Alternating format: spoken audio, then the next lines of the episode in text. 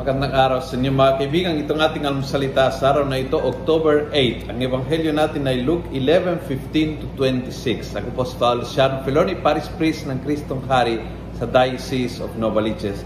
Sabi ng ebanghelyo, when Jesus had driven out a demon, some of the crowd said, By the power of Beelzebul, the prince of demon, he drives out demons.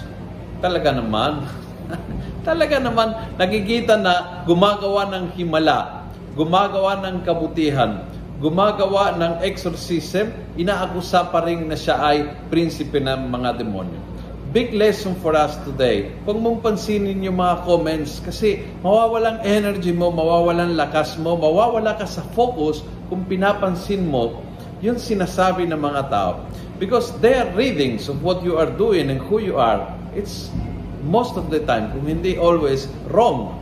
Maraming hindi nila alam, maraming hindi nila nauunawaan, maraming hindi nila naiintindihan. At dahil napakalimitado ang kanilang pananaw, ang kanilang mga comments ay napakalimitado rin. Kaya don't take too seriously something mula sa isang tao na hindi lubos na kilala ka. Awa ng Diyos, ang Panginoong Jesus ay talagang tuloy-tuloy sa kanyang misyon. Hindi niya pinansin itong mga comments. But imagine, kung siya nga ang anak ng Diyos na buhay ay sinabihan demonyo, ikaw at ako pa kaya? tayo pa kaya? Pag nakita nila din na tayo minsan ay sumasablay, kumihina, ano kaya ang sasabihin tungkol sa atin?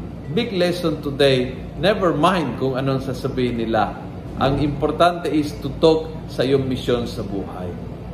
Focus on what is really, really important at huwag sana mawala ng gana at ng passion at ng pananaw sa mga bagay na hindi talaga ang importante. Kung nagustuhan mo ang video ito, pass it on.